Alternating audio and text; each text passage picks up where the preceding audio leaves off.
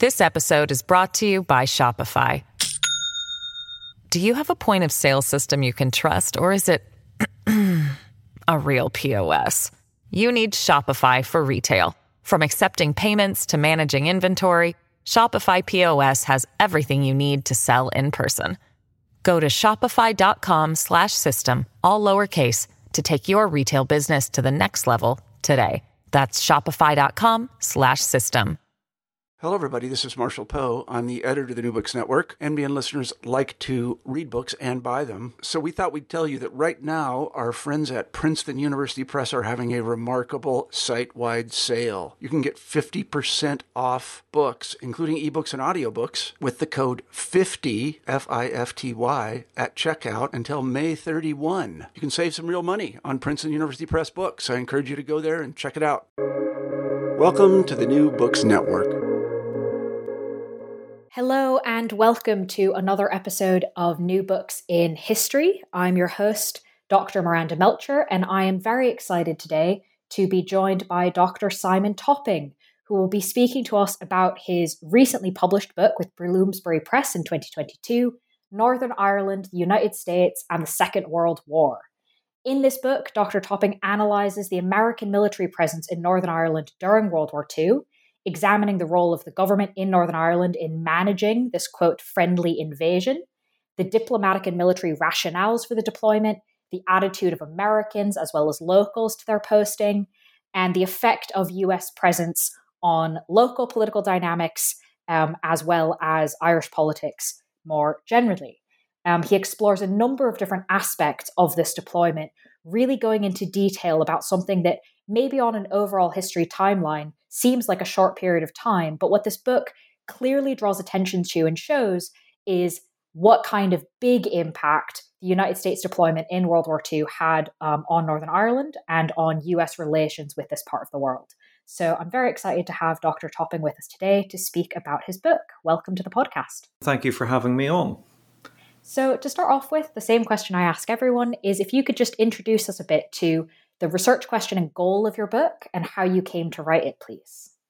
Okay, the uh, the goal of the book is kind of as you've outlined. Uh, I'm looking at uh, a variety of different relationships in relation to uh, the American presence in Northern Ireland. Uh, I'm looking at the impact of the Americans on the local civilian population. I'm having a look at it in relation to uh, local sectarian dynamics, transatlantic relations, cross border relations in the island of Ireland, uh, relations between the British and the uh, Americans. I'm looking at the social dynamics of it, um, relationships between locals and American soldiers, particularly women. I'm looking at the importation of American racial segregation into Northern Ireland uh, and seeing the impact that that had on a, a, a, a society which was already segregated, but along religious or ethnic lines. Uh, and beyond that, I'm also looking at it in terms of diasporic history, uh, looking at the reconnection of what I call uh, the reconnection of Ulster with American, what I'm calling Ulster American revivalism. Uh, and this is a reconnection with the uh, the immigrants, mainly Presbyterians, who left Ulster in the 18, uh, 17th and 18th centuries uh, and participated in the revolution. So there's a reconnection with that. Uh, I'm looking at the impact on American politics through the Irish American lobby.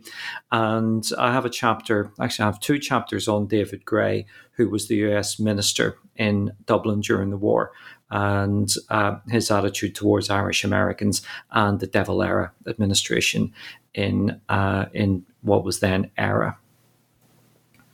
Lovely. Um, thank you. And what drew you to write this book? What was why these questions? Why was this what you wanted to investigate? Well, this started off uh, from uh, very modest roots. When I was uh, doing my PhD on the Republican Party and civil rights in the 30s and 40s, I was going through the New York Times index. So, back in the day when it was the big telephone directory sized index. And I thought I'd have a look and see what, uh, what mentions there were of Belfast or Northern Ireland, obviously, which is where I'm from. And I came across a very short article, it's about 50 words from uh, May 1944, which reported that an American soldier had been executed for the murder of a civilian in Belfast.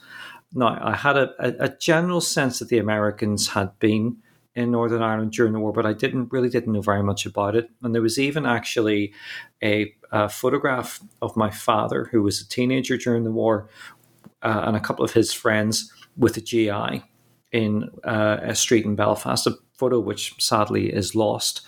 So I have that kind of ten, uh, tenuous connection with it. So the article um, uh, gave me the name of the American soldier who was executed. He was called Wiley Harris.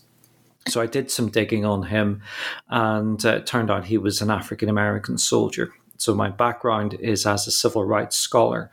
Um, uh, so I decided to follow this up and look at his case in particular, but the reaction of the people of Northern Ireland to the Americans more generally. So it actually began uh, that it was going to be an article on uh, African Americans in Northern Ireland, but once I got into the archives, I found that there was so much more going on um, in uh, relation to the Americans. Uh, so this included how Stormont was going to Stormont, the government of Northern Ireland, uh, was going to manage them, why they were sent to Northern Ireland and not somewhere else, what impact this had on local politics, and so on. Uh, so it began as an article. I've actually written three articles on the experiences of Black GIs in Northern Ireland, and uh, and then it, became uh, it became the book, and it just just kept mushrooming. So looking at uh, gender relations, uh, social history, um, and as I mentioned, sort of diasporic history as well. I think a lot of books start off as articles and then we find the archives and go, oh, wait a second. So it's a familiar story. Um, and I definitely am going to be asking you about pieces of that that you've already mentioned. Um, but to start off with, I wonder if you could explain a bit to our audience not just why did American troops end up in Northern Ireland, but particularly the role of Stormont, especially the role of the Northern Irish government at the time. Why did they want an American deployment? What did they hope to gain from it? Both immediately and in the longer term. Okay, well, let's start with Stormont because actually, because Stormont was a devolved government, it was ultimately accountable to London. So actually, Stormont was not part of these discussions.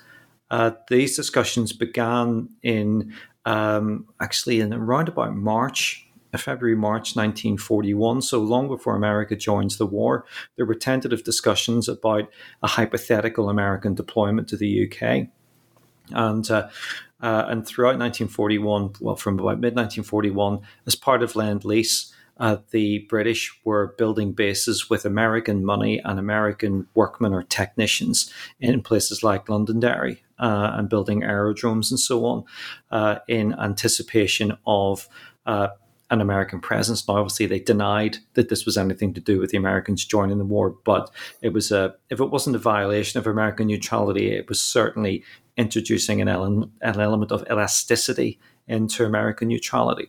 So Stormont doesn't find out about this until um, January 1942.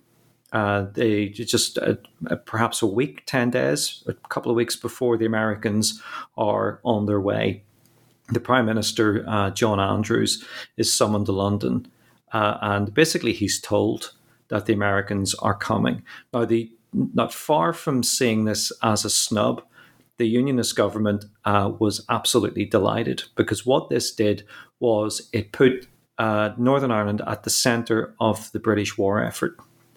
Uh, what it also did was it uh, it it fortified partition. So, 1940, uh, the UK uh, government had offered to end partition in return for Eire joining the war effort. And they did this without consulting the unionist government. And the unionist government always had a sense that, that Britain would sell them out given half a chance. But what this did was it um, made them suddenly indispensable. The broader context of this is that up until 1938, uh, 37 or 38, um, the Royal Navy had ports, so called treaty ports in um, Eire. So I refer to what's now the Republic of Ireland as Eire. That was kind of the, the, the given name of it at the time. And these treaty ports were returned. And what this meant was that uh, they, it made Atlantic convoys more difficult to defend. So, with the handing back of these ports, Northern Ireland becomes indispensable, and Northern Ireland needs to be fortified. Uh, so, Stormont is delighted uh, to host the Americans. Um, and um, there is also a sense, uh, more broadly, not just within the government, but within the population, uh, that the Americans joining the war means that the war is winnable in a way that the war has not been winnable um, at, at, at, any point, really, for uh, the British. Uh, so it has a number of impacts in, in that regard. Um, but as I say, I think the key one for Northern Ireland is that it, it makes Northern Ireland important and Northern Ireland's in the headlines. Um, and it reinforces the sense that Northern Ireland is in the war. Now, Belfast had been blitzed in um, April and May 1941. So the civilian population absolutely knew that uh, Northern Ireland was in the war. Um, but this gives a sort of sense of purpose to uh, Stormont. So that's a really clear idea of why the Northern Irish government was interested in having Americans deploy. Um, and so it makes sense that, as you said, they wanted to have a friendly invasion, right? The idea is that they wanted to make sure that the Americans had an easy time of it in Northern Ireland. Um, but what problems did this create by the government kind of rolling out the red carpet, as it were, to the Americans?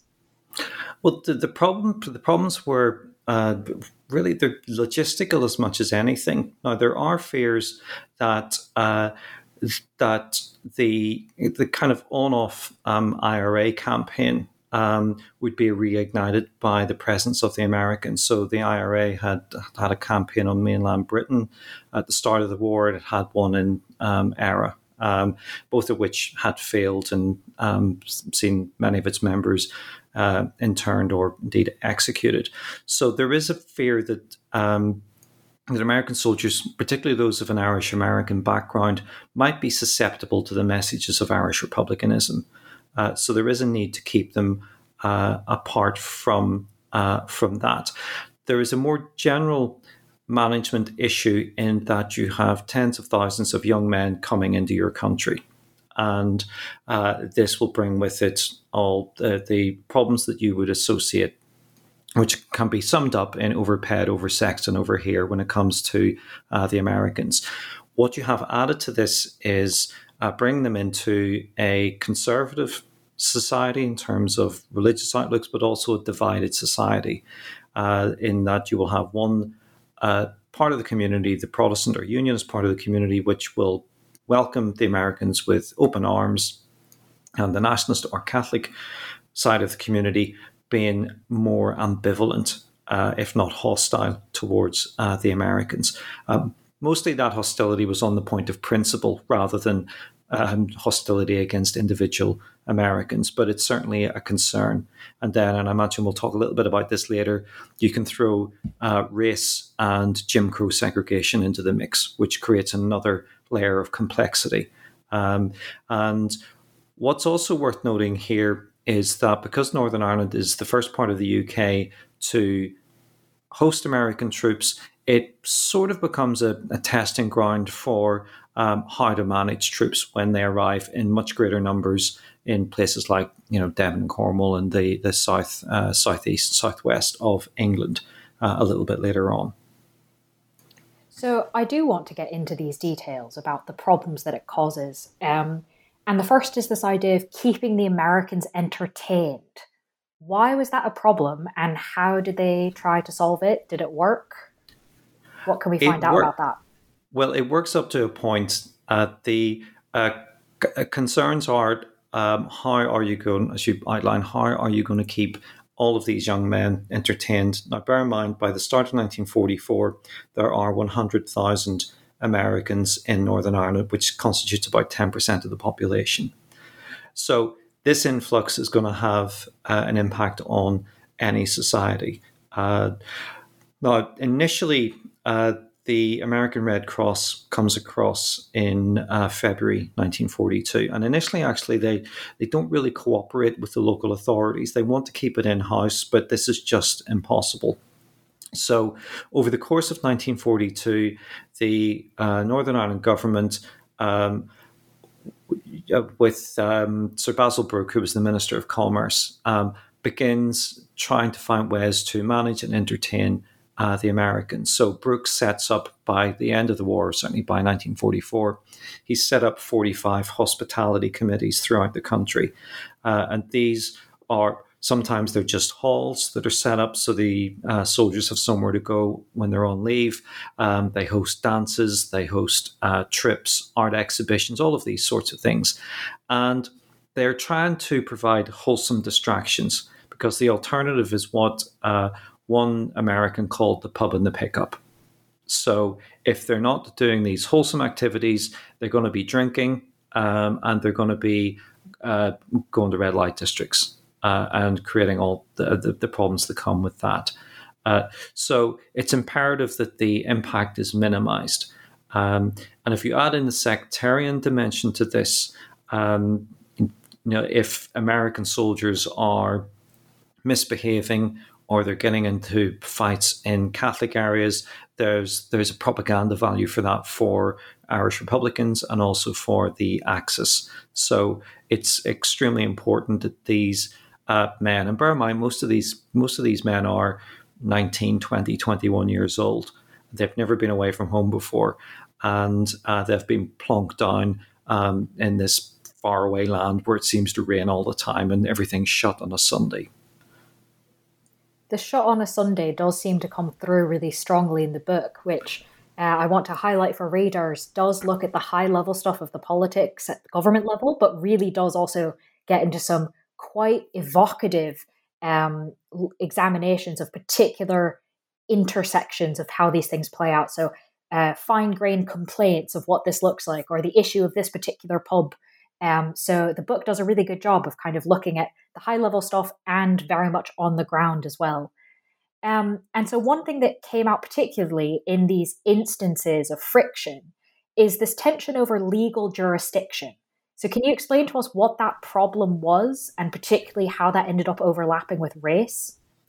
Yeah, what you have is um, a kind of negotiation which is go- is kind of ongoing as the Americans are en route to Northern Ireland, and this is over who will have uh, legal jurisdiction over American troops, um, and particularly for crimes committed by American troops against civilians. So the Americans were pretty insistent that they would have legal jurisdiction. Now, this um, this is for a number of reasons. Now, on one level, uh, it's because they don't trust uh, foreign judicial systems and uh, they don't want to hand their troops over to even a friendly judicial system. Uh, but there's the more important aspect of it from a military point of view is uh, what military justice is about. So, military justice is about justice as you would expect, but it's also about discipline and making examples of people uh, in order to maintain morale or maintain discipline more generally. Um, now, almost as a condition of the acceptance or the sending of American troops, the British passed the vote the um, Visiting Forces Act in uh, the summer of 1942. And this ceded legal jurisdiction to the Americans over crimes committed by their troops, even if those crimes were committed by, against uh, civilians. Now, this was complicated, and we see this in Northern Ireland because where a murder was committed or a killing occurred, there was also a coroner's court, which often took uh, place before any court martial. So there was a there was a danger that if the coroner's court and the court martial came to very different conclusions, it could create friction so, if the military justice was perceived to be lenient towards American servicemen, uh, now more often than not, uh, American justice was much harsher than uh, UK civilian justice. Um, but there were rumours that uh, American soldiers were being deployed abroad to avoid um, to avoid court martials or to avoid uh, being tried for their crimes. So it is hugely complex, uh, and um, and becomes additionally complex when uh, race is introduced into the equation. And so, how did they end up resolving this issue, and how did they end up dealing with the fact of US segregation? Uh, well, where segregation is concerned, uh, the UK authorities did not want African American soldiers, and they expressly told the Americans that they didn't want black soldiers. A an American officer uh, who had been sent to kind of lay the ground, groundwork for the American presence uh, wrote to his superiors and said, under no circumstances should you send black troops. Now, the reason for this was kind of basic and uh, and base and racist. Uh, British officials were worried about what they euphemistically called brown babies.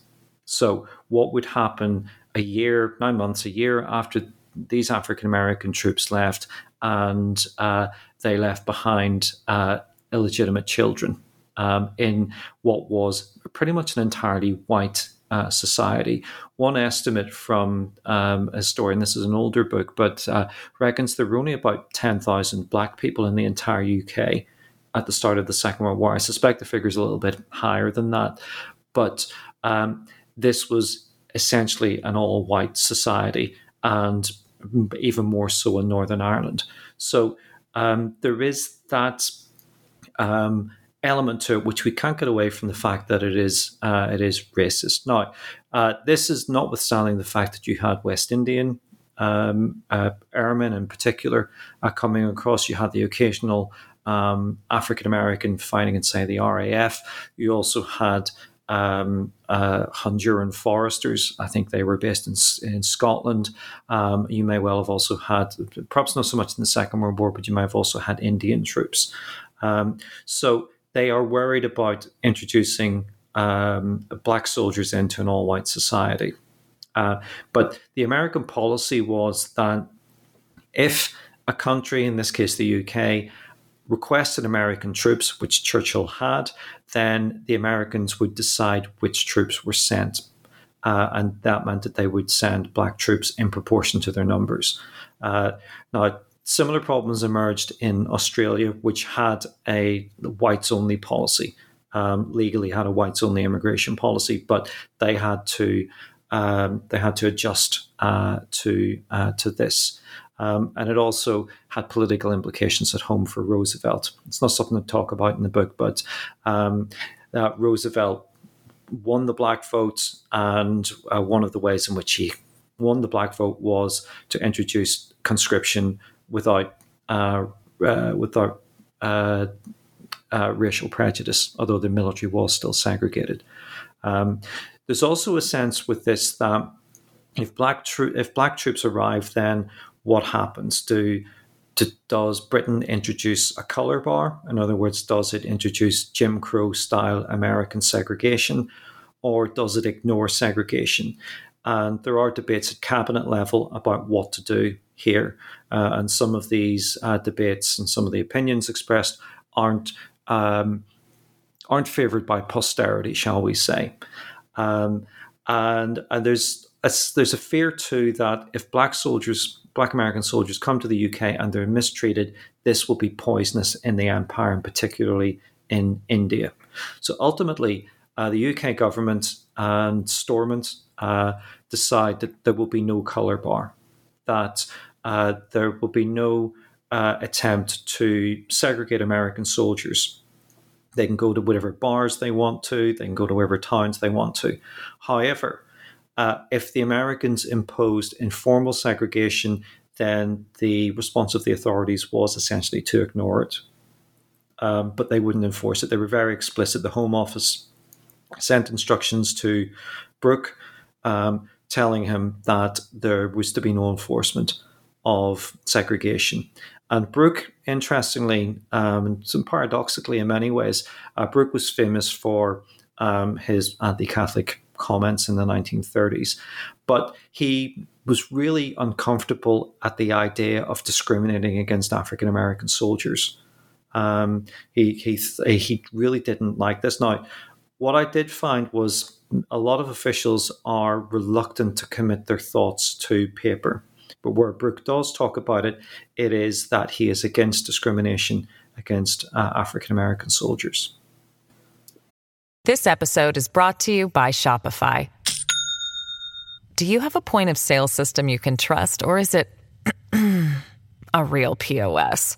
You need Shopify for retail. From accepting payments to managing inventory, Shopify POS has everything you need to sell in person. Go to shopify.com/system all lowercase to take your retail business to the next level today. That's shopify.com/system. So that was a really interesting part of the book in discussing the number of different ways in which race caused tension. It wasn't one simple problem, it was all interconnected. And one of them in particular, this idea of the fear of the brown baby, seemed actually to be a bigger fear about American soldiers of any race um, forming romantic relationships with local girls. Um, and I was particularly struck by how tricky these marriages that did somewhat inevitably end up forming um, were for the US military. So, why did the US military not want its soldiers to marry local girls? And how did this end up being a problem even after both the deployment and the war ended? Well, I'll start with the issue of race. I've only been able to find one reference to uh, a local woman marrying an African American soldier. Now, this did happen, um, uh, especially in the uh, Tiger Bay area of Cardiff. Um, it's reckoned that dozens of local women married African American soldiers. But um, one of the issues was that what were called misogynist or misogynist uh, relationships were illegal in about half of the United States. So uh, a, a, British woman, whether it's Northern Ireland or wherever, marrying an African American soldier might end up in Mississippi or South Carolina or somewhere where their union was not legal, uh, where their children would not be legitimate. Um, and this was one of the warnings that was uh, given to you know to to women and to, to black soldiers. Um, more generally, the authorities felt that uh, marriage was problematic for a number of reasons. Now, prior to the first, the Second World War, rather, prior to the Second World War, marriage was inclu- was encouraged, and uh, the U.S. military, even under its own laws, had no uh, right to refuse uh, soldiers um, wanting to get married. Um, but they did fear that it would be bad for morale if certain soldiers were married and others weren't, or soldiers had to leave their wives at home to come and, uh, and be in the military. So the military really discouraged marriages. But this proved almost impossible. Uh, the first marriage takes place um, in the spring of 1942, and this couple got married uh, in secret, in effect. And um, another historian who's written about this, Leanne McCormick, um, corresponded a bit with her about it, and she was saying that the publicity surrounding this probably stopped uh, the the man involved from being disciplined. So the U.S. military, over the course of 1942, is trying to establish what its rules are for marriage, and they stress that uh, women marrying American soldiers will not become citizens uh, at least initially. Um, they will not be uh, they will not be entitled to um, separation allowances or widows' pensions. Um, so there are barriers that are thrown up to try and stop women from uh, uh, uh, local women from marrying Americans. There's also prejudice against war brides in the states. They're seen as gold diggers um, and by the end of the war, when these brides are trying to get to the States, uh, they're accused of taking up valuable space on ships which should be bringing veterans home or prisoners of war or the wounded. Um, the attitude softens by the end of the war. And certainly, where Northern Ireland's concerned, there are about 1,800 uh, war brides uh, by the end of the war. Got it. And it, it was interesting to see that by the end of the war, even after the war ended, there was again this mix of sort of law and publicity in actually getting the women to the United States. As you said, there were concerns about space on the ships. Um, but I wanted to go back to something you mentioned right up at the beginning about this idea of the feelings of Irish American soldiers. And one thing you explore throughout the book is nationalists had lots of views on US troops there were differences whether amongst secular versus religious, um, obviously between the governments, all well, all four governments really. Um, but how do you think that this sort of played out? What was the fear around oh no, some of the US soldiers might be Catholic, or oh no, some of the US soldiers might have historic ties to one side of the border versus the other. What were these fears and what happened in reality? Well, the fear was that uh, someone with an Irish American background would be susceptible to uh, appeals from Irish nationalists, or particularly from the IRA. Um, now, what happened in uh, on the UK mainland was that uh, the GIs were issued with um, a guide. There was one in Northern Ireland, which we can perhaps talk about, but they were issued with a guide that told them to forget old wars. You know, not to think of the British as the redcoats or if they had Irish ancestors, to think of the British as the oppressors. It didn't matter. We were all allies now, so we should all fight together. Um, there are some reports from the US consul in Belfast uh, which uh, talk about this fear. Um, and he says, I'm kind of paraphrasing, but he says that um, soldiers from an Irish American background had um, a, a, ready ear um, to propaganda uh, from uh, from Irish Republicans. Um, but as far as I can tell, it never really uh, went anywhere. There was a report um, that um, uh, someone sent to the, the Prime Minister. Brooke, when he became Prime Minister, got this report from uh, someone in Fermanagh who was complaining about a priest who was inviting Americans round, plying them with whiskey and filling their heads with uh, Republican ideas. Uh, he, he wanted this stopped.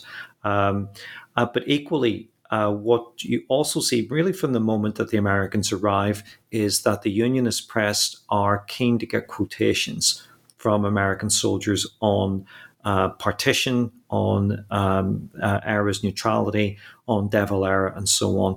Uh, most American soldiers say nothing, and then they're given specific instructions to say nothing about the political situation in uh, in Northern Ireland.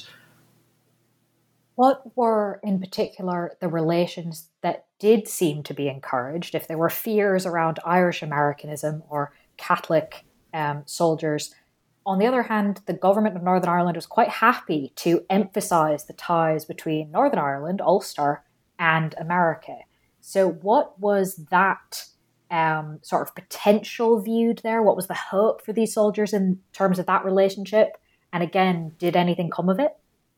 Well, it's it's um, it's expressed in a number of ways. What I found was that uh, when the Americans arrived, then traditional um, unionist and nationalist outlooks towards America have to be, in effect, inverted. So uh, America is seen as a traditional ally of Irish nationalism, which makes it hostile to Ulster Unionism.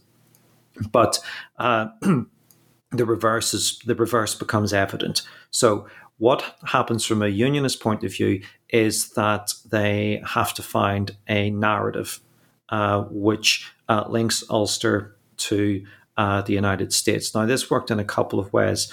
Uh, at one level, it was done uh, in terms of the the greater British nation, if you like, the greatest greater British family of nations, or the English speaking peoples.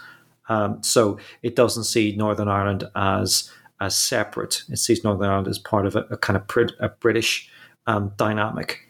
Um, but at the same time, you have this reconnection with uh, uh, historic Ulster links with uh, America, dating back to, as I mentioned earlier, dating back to the 17th and 18th centuries. And this took a number of forms. So, as soon as the Americans arrived, these uh, links are being resurrected. Uh, and uh, it means that Ulster or Unionists or Protestants can claim an earlier link to American friendship than the Catholic Irish who only arrived in massive numbers after the famine of the 1840s. So it's put a claim, claiming, uh, claiming a prior friendship uh, that predates uh, nationalist Ireland's friendship with the United States. But it actually goes a little bit further than that, in that many of these early immigrants were Presbyterians, and uh, Presbyterians, excuse me, Presbyterians led claim not only to um, being among the first Americans or the first Irish Americans, if you like, but also um, trying to lay claim to the philosophy of the revolution.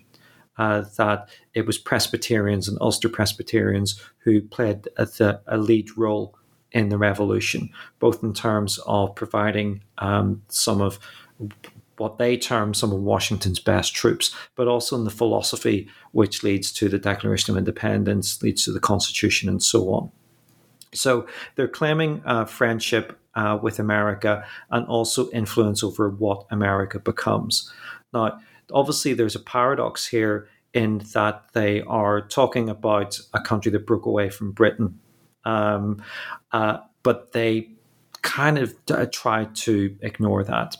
Now, from the point of view of nationalists, uh, they, uh, the nationalist press, nationalist newspapers, pretty much took the decision to ignore the American presence.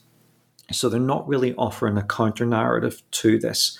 Uh, the sense being that if they uh, talk about it, they're almost legitimizing uh, the presence of the Americans in Northern Ireland. So it's best just to ignore it until the war is over, and then they can pick up the propaganda campaign again um, in the states. So, going following that thread, then, how do the Scotch Irish and the Irish American communities in the US respond to the fact of US troops in Northern Ireland during the war, but also after the war? How did the governments then relate to that? So, how did this create connections or responses beyond just the deployment itself between these different communities across on either side of the Atlantic? Well, I'll start with um, Irish America. Irish America's initial response was hostility towards the American presence. Uh, now, bear in mind that Irish Americans had been, uh, not, not entirely, but many had been active in the isolationist movement and had formed um, alliances, if you like, with the German American Bund and Charles Lindbergh and so on. Um, so uh, their initial reaction uh, was to uh, complain about this, but this was really quite unpopular in the States.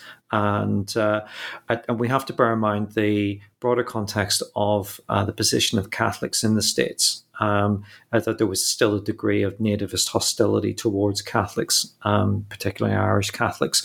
So uh, there is a need for Irish America to demonstrate its loyalty. And actually, when you look into it, uh, most Irish Americans are loyal to America first and foremost, and the attachment to Ireland is is sentimental and certainly doesn't displace their American patriotism. Um, so, uh, Irish Americans uh, kind of uh, hold off on this until the war's over, and the war's not over very long before Irish America starts to uh, uh, to kind of redefine Eire's neutrality and its role in the war. Uh, so uh, we we have that uh, element uh, to it. Um, as far as uh, Ulster Scots or Scotch Irish are concerned, um, it it doesn't seem to have a huge impact in the states. there are a few newspaper articles when the Americans arrive about about Northern Ireland um, and to try and familiarize the American public with where their sons have been sent. Um, and this tends to emphasize uh, links such as the fact that there were 12 or 13 presidents who claimed uh, an Ulster heritage, that a number of signatories of the Declaration of Independence were Ulstermen, usually second generation, uh, but they did claim an Ulster heritage. Uh, the person who printed the Declaration was an Ulsterman. Uh, so they're trying to give, uh, the US press is trying to give uh, its readers a sense of what Northern Ireland is, um, but also differentiating it between uh, between it and neutral Eire. Uh, so it doesn't. The, the difficulty that uh, Unionists, um, Protestants have in the states is that the Ulster diaspora, if you want to call it that, is so thoroughly integrated with the, the more general, if you like, Anglo diaspora uh, that it, it kind of renders it indis- indistinct. Um, there is a Scotch Irish Society of America centered around uh, Pennsylvania, but it's not the kind of um, vibrant militant uh, diaspora that you have in Irish America in places like Boston and New York. It's not political in the sense that Irish America is uh, political and Irish America is really quite influential in the Democratic Party. So there's a kind of invisibility about the um, Ulster Scots or the Scotch Irish and diaspora in the states. Interesting. It, it was that was a particularly interesting bit of the book to look at the differences and how communities approached assimilation or identity in the United States, and then what kinds of repercussions that ended up having. Um, so obviously, we don't have time to go into every single detail in the book, which is why obviously I encourage people who are interested to read the book itself, um, because there's obviously a lot more detail and a lot more aspects uh, that we cannot necessarily get into without just asking you to read the whole thing out loud to us. Um, but I was wondering if there were sort of one or two big takeaways from the book. Uh, what would they be, in your opinion? I think, um, although I've, written about it extensively before, I would go back to the um, the issue of race. Um, this is the first encounter of, um, in some respects, the first encounter of a British population with race, certainly an Irish population with um, with uh, race. Um, so that is something which I think is uh, is really important and ties in with a lot of interesting. Um, really excellent recent historiography on race in a broader British context. Uh, so that is, as again, going back to my background as a civil rights historian, uh, that's the thing that I perhaps find the most interesting. And actually, because I've written about it um, previously, uh, I don't spend as much time on it in the book as as I might have done. Um, so, for example, I don't look in a huge amount of detail at uh, a particular uh, case where um, the, the case that got me interested in this, where an African American soldier murders a local man. Um, and that brings out all sorts of interesting uh, stuff about local reactions, the nature of race in the American military um, judicial system, and so on. So I think that's um, that's perhaps the most interesting thing that I take from it. Other factors which um, in some respects surprised me are uh, would be the the preparations, the fact that the Americans were building uh, bases, okay, under the auspices of of the uh, the British in mid 1941. That uh, Churchill asked Roosevelt to send an American division in October 1941, so two months before, or November 1941, but definitely before Pearl Harbor, despite uh, America being neutral and Northern Ireland not being neutral. Um, the business about war brides, um, there's been some really good stuff written about women in Ireland and Northern Ireland uh, in this period. But one of the things missing is war brides. Um, what happened to the war brides, which we talked a little bit about. But the war brides in early 1946, they were so frustrated that they occupied the US consulate demanding transport uh, to the States to be with their husbands. And uh, the US consul seems to have stopped all non urgent business to get these ships and get these women over to their new homes. I thought that was uh, fascinating. Uh, other material about um, David Gray, the US minister in uh, Dublin. Um, he is not particularly popular, I think it's fair to say, either in the Dublin political establishment or in historiography around uh, Eamon de Valera. So I've tried to redress the balance of that somewhat, while accepting many of the criticisms of Gray are valid. Um, also, many of his criticisms of De Valera and Irish neutrality are also uh, valid, and his attitude towards Irish America is exaggerated but it's not without foundation, some of his criticisms. Um, and although I don't really get, get to talk too much about it in the book, um, I'm hoping to write an article which will talk about uh, the legacy and memorialization of the Americans uh, in uh, Northern Ireland uh, and how this uh, this relationship, certainly from Stormont's point of view, uh, tried they tried to continue it into the Cold War. I'm glad that you picked up on quite a few of those pieces. Um, as someone who's obviously knows a lot less about this history than you do, those were actually many of the elements that I found most compelling as a reader as well. Um, and definitely some of the aspects that were the most surprising. Um, I think sometimes we might accidentally think that, well, what else is there to know about World War II? And I think your book does a really good job of exploring that there are a lot of aspects that despite the fact we have so many archives and so many books, and to some extent, people who still remember these things, um, there's a lot more still to excavate. So it was really great to have you eliminate, uh, illuminate that, sorry, in um, the book. So as much as this feels like a mean question to end on, given that your book has literally just come out, what are you working on now or next, if there's anything you're willing to share? Uh, well, the first thing is to, um, there was originally a chapter in the book on memorialization, um, but for reasons of space, that had to come out. So I'm hopefully going to turn that into an article, submit for publication over the next six months to a year. And uh, what I've been able to do with the the research for the book is um, research for the next project. And hopefully that will be um, kind of a sequel to the book in that it will look at Northern Ireland, the United States, and the early Cold War.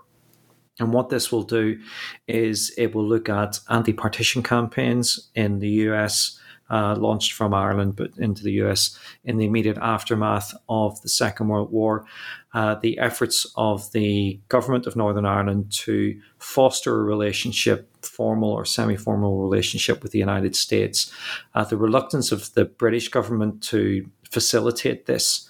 Um, and uh, and this this kind of culminates in um, a trip to the US by Brooke in 1950, just as the Korean War is breaking out. Um, and not long after, um, Eire has de- declared itself a republic uh, and left the Commonwealth, which has obviously has huge implications for Northern Ireland. So I'm going to look at it in that con- uh, that context, and this might be um, a series of articles. It might be another book. And one of the things I'm really looking forward to writing about is, um, and I could leave this as a teaser for your listeners, but I'm going to be writing about Harry Truman's inkwell which I'm happy to uh, illuminate. But um, I think like I think you have to. I think we need a few minutes on that. Please tell us about this inkwell. Well, um, the uh, Stormont government decided that uh, they wanted Brooke to go to the US on a goodwill visit, and they wanted to present Harry Truman with a present. Uh, that was from the people of Northern Ireland. So they decided to create a silver inkwell uh, for Truman. The inkwell was going to be based, or was based, on uh, a memorial that was unveiled to the American troops in January 1943. So, for the first anniversary, a memorial column was unveiled at Belfast City Hall. So, the inkwell was based around this, and uh, Stormont went to a lot of trouble to um, get it designed and get it made. And actually, they went for a London jeweler rather than a Belfast jeweler. So there's a whole um, process to try and get this made. And uh, Brooke will take it to uh, the States, hopefully to present to Harry Truman. Now, as it turns out, Truman goes, uh, Brooke goes to the States, but he's not able to meet Truman. Now, this was not a snub. Uh, Brooke was simply a low level official and um, Truman had no real need to meet him. But the inkwell was presented to uh, Truman by a general who had served in Northern Ireland um, and had a good relationship with uh, Stormont. And uh, the inkwell went to the Truman Library where it um, was uh, in a box up until five or six years ago when I got in touch with them to see where it was. And uh, they found it, uh, and they really no idea that they had it. So it's quite a, it's quite an impressive um, uh, quite an impressive ornament now. Um, but it was that uh, trying to symbolize a relationship between um, uh, the US and uh, Northern Ireland. And I suppose you could perhaps add the fact that uh, the inkwell is now obsolete. It is an antique, is maybe an interesting uh, metaphor for this relationship. Thank you for that. That's fascinating. I'm sure that would make a great article. Um, and I think your research in general will make good articles, and at least from the perspective of this podcast, hopefully a book so that we could have you on again. Um, so thank you very much for taking the time to be with us. Uh, the book is published this month, I believe, uh, by Bloomsbury Press. Reminder it's titled Northern Ireland, the United States, and the Second World War. Thank you, Dr. Topping, for sharing your time with us and thank you for having me on.